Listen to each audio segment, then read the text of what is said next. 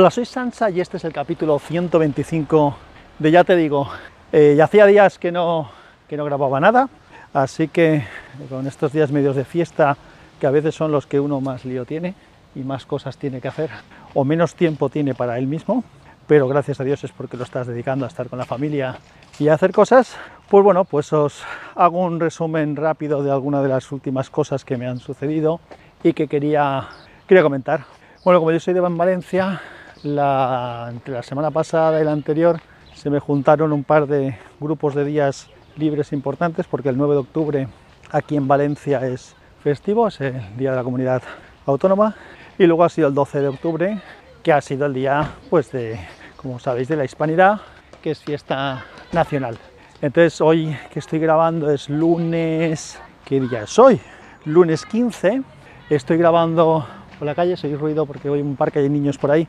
es porque estoy aprovechando para dar un paseo y estirar las piernas, que es algo que también necesitaba hacer. Así que os cuento cositas. Aprovechando este, iba a decir un puente, pero realmente no es puente, digamos, aprovechando este fin de semana largo, largo que se nos juntó con el viernes 12 de octubre, el sábado 13 y el domingo 14, y aprovechando la coyuntura que hasta ahora era inédita en nuestra casa, que los dos niños tenían campamento o acampada con el grupo Scout, porque mi hijo pequeño pues estuvo en Semana Santa de acampada, se fueron los dos, pero eran días en los que tanto mi mujer como yo trabajábamos. Y esta es la primera vez que se han ido de acampada los niños y que nosotros no trabajábamos. Entonces, pues bueno, la sensación de quedarte solo en casa con, con tu mujer, pues bueno, con tiempo para hacer cosas, pues claro, se les echa de menos, pero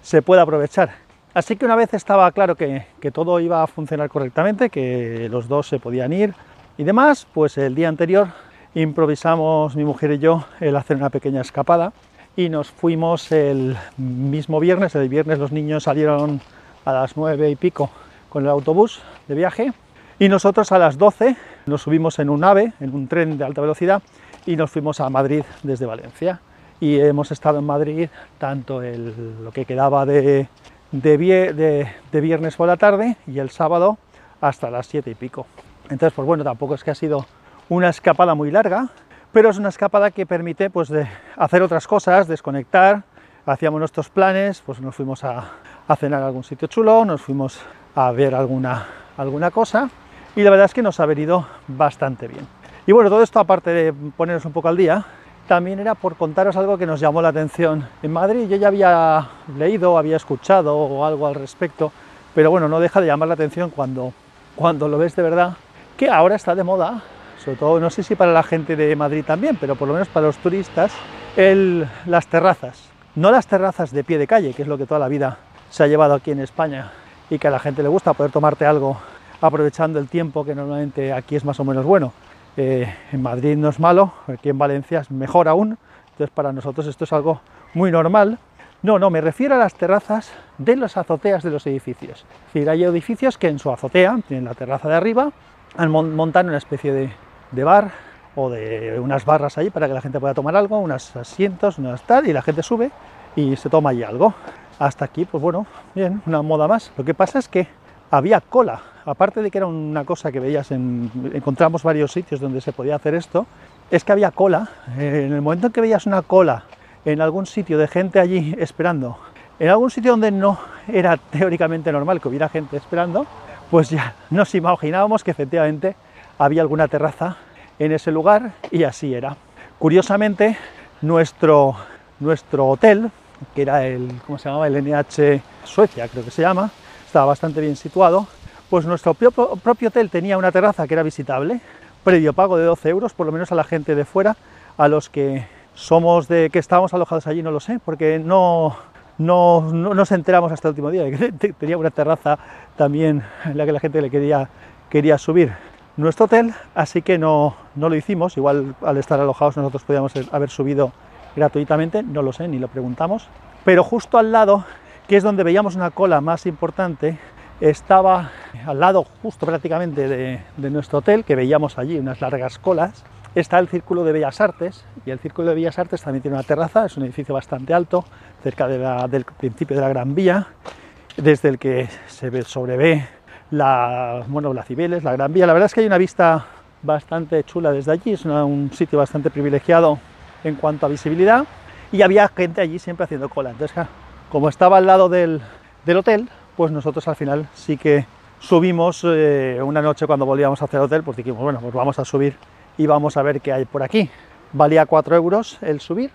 Luego cuando subías arriba, pues había, como he dicho, unas zonas con asientos y tal para estar, dos barras y no sé si también tenían restaurantes, es decir, que creo que también podías tomar algo allí de comer. En nuestro caso no tomamos nada porque ya veníamos de cenar y habíamos tomado todo lo que teníamos que tomar y lo único pues fue un poco disfrutar de, las vistas y, bueno, fue bonito, como digo, unas vistas muy chulas. Si hubiera sido al atardecer seguramente habría sido óptimo porque nosotros vimos ya todo de noche y bueno, cuando va hacia el atardecer pues tienes la ventaja de que aún tienes luz como para ver más lejos en el horizonte, se empieza a bajar el sol y empiezan a encenderse las luces de la ciudad y entonces pues puedes aprovechar para ver una vista bonita de la, de la ciudad de noche. Pero bueno, eh, nosotros fuimos ya de noche y, tampoco tiene mayor importancia, lo pasamos un rato agradable por allí, echando un ojo. Pero la reflexión un poco es con el tema de las modas. Yo en alguna ocasión me habréis oído hablar y seguro que lo haré más, veces. A mí lo de las modas, yo hacer algo porque está de moda no va conmigo para nada. Es decir, esto si no hubiera estado justo al lado del hotel, y nos hubiéramos tropezado tres veces de frente con el tema y ya pues no lo habríamos hecho. Si hubiéramos tenido que hacer una cola larga para subir, como hacía la mayoría de la gente, tampoco creo que lo hubiéramos hecho. Aunque ya os conté que en Londres sí que subimos a, al Sky Garden este, pero bueno, yo entiendo que es otra cosa distinta, aquello que es un rascacielos tremendo, estás hablando de una ciudad de la que ha sido de turista, pues bueno, también entiendo que los que vayan de turista pues tengan curiosidad de hacer estas cosas, pero no lo sé, lo que me llamó la atención es que independientemente de la terraza del Círculo de Bellas Artes, que es lo que teníamos al lado, que había muchos sitios con este tipo de terrazas y la gente haciendo cola para subir y que entiendo que es una cosa que ofrece, que se ofrece cuando miras qué hacer en Madrid y pues bueno, la gente lo, lo hace. Tengo curiosidad por saber si en Valencia hay algo similar, porque francamente yo no soy consciente de ello. Sé que hay algunas terrazas que toda la vida han existido, pero no sé si estarán ahora de moda también o si se habrá abierto alguna más.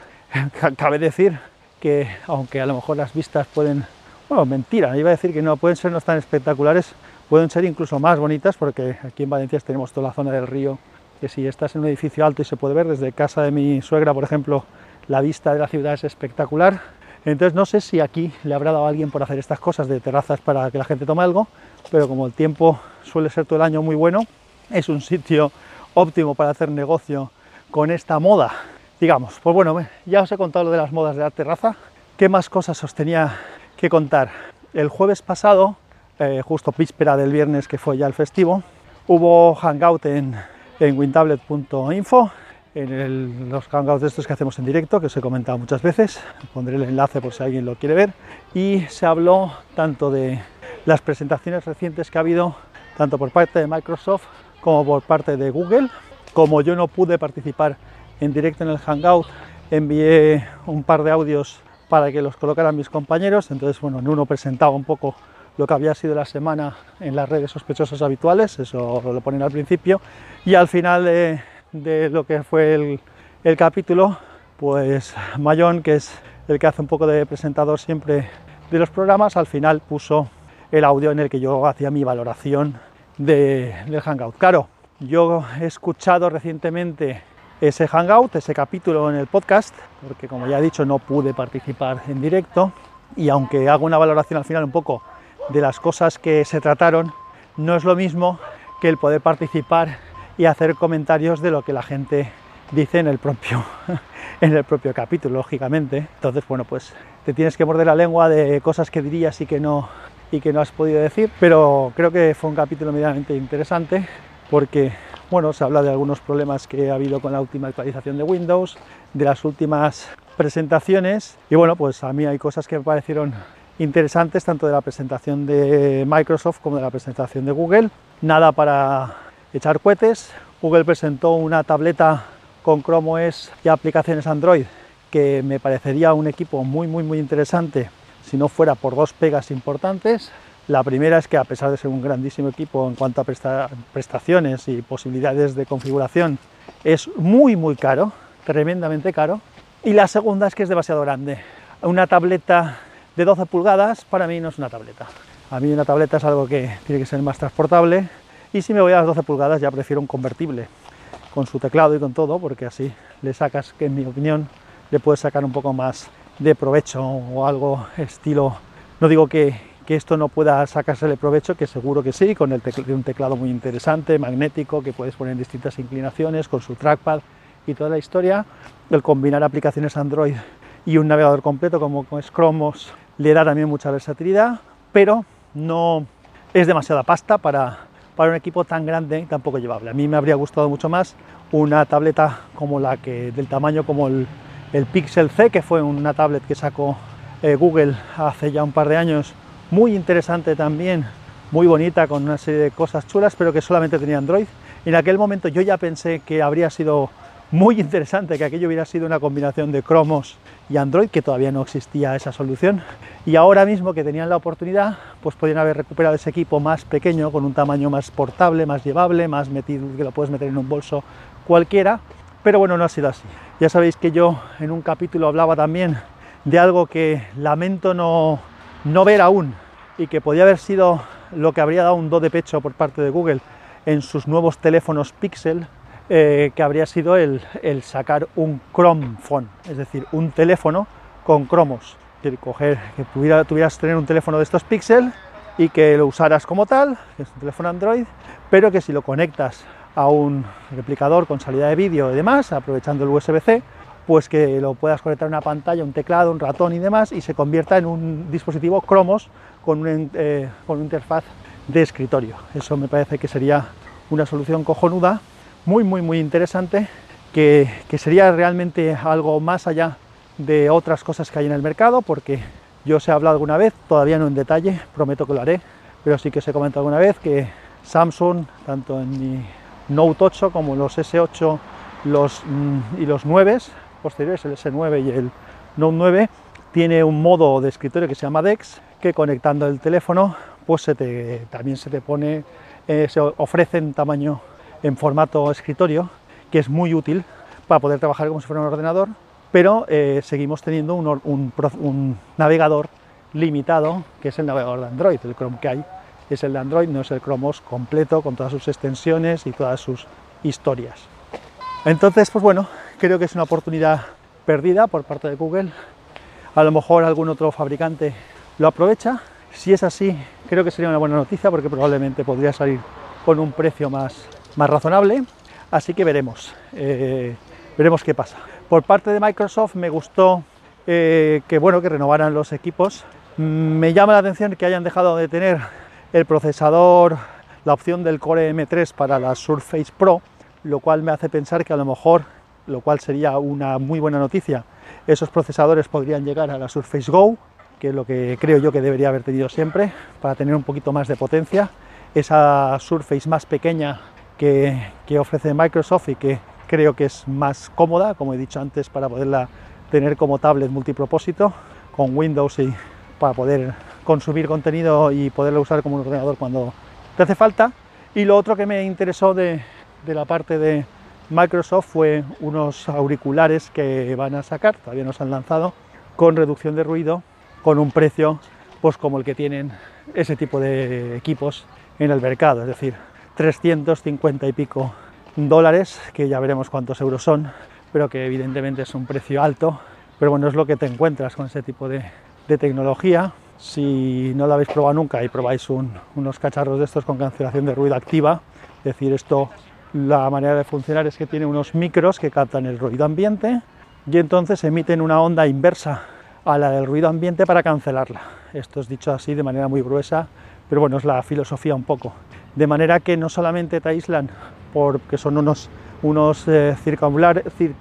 uh, de los que te rodean la oreja, vamos, y tienen una cancelación pasiva, digamos, por el propio diseño del auricular bastante buena, sino que además te cancelan el ruido. Eso hace que incluso sin estar escuchando música puedas eh, estar en silencio, por ejemplo, en un avión pues de estos que van con motor a hélices que hacen bastante ruido, pues bueno, te lo puedes colocar y de esa manera estás más tranquilo y no te molesta tanto el ruido de fondo. Pero este tipo de equipos son caros, tanto los auriculares de Bose o Bose, como lo queráis llamar, como Sennheiser, como Beats, como Sony o cualquier otra marca del estilo que tienen equipos de este tipo son rondan los 300 y pico euros eh, en las opciones pues, más, más baratas. Entonces son, son equipos caros. Ya veremos este de Microsoft. Microsoft tiene, tiene tecnología para poder hacer equipos con, un sonido importante y bueno. Ya veremos qué es lo que, qué es lo que han hecho. Y por último, comentaros, aunque creo que ya hice un avance, que nuestro amigo Treki23, Iván Alexis, que es compañero de WinTablet, de los sospechosos habituales, tras la dimisión en pleno en las últimas JPod de la directiva de la asociación Podcast, pues ha decidido presentar una candidatura que hasta donde yo sé oficialmente creo que aún no se han presentado los papeles, estamos trabajando en ello, digo estamos porque pues eh, eh, a, tanto a Mayón como a mí como alguna otra persona pues nos hizo la propuesta de colaborar con él. Yo ya le dije que sí, que ayudaré en todo lo que pueda, porque bueno, es una de las cosas que quiero hacer, ayudar a este medio que me gusta, que es el podcasting, en la medida que pueda. Yo la limitación que tengo, los que me escucháis lo sabéis, es el tiempo. Y bueno, pues si no tengo tiempo para muchas cosas de primera importancia personal, pues también me va a faltar tiempo pues para cosas que, que digamos que por importantes que sean, no están en primera línea, ¿no? Entonces, bueno, yo con ese condicionante de tiempo voy a hacer y a echar la mano que pueda. Y lo que os pediría es que,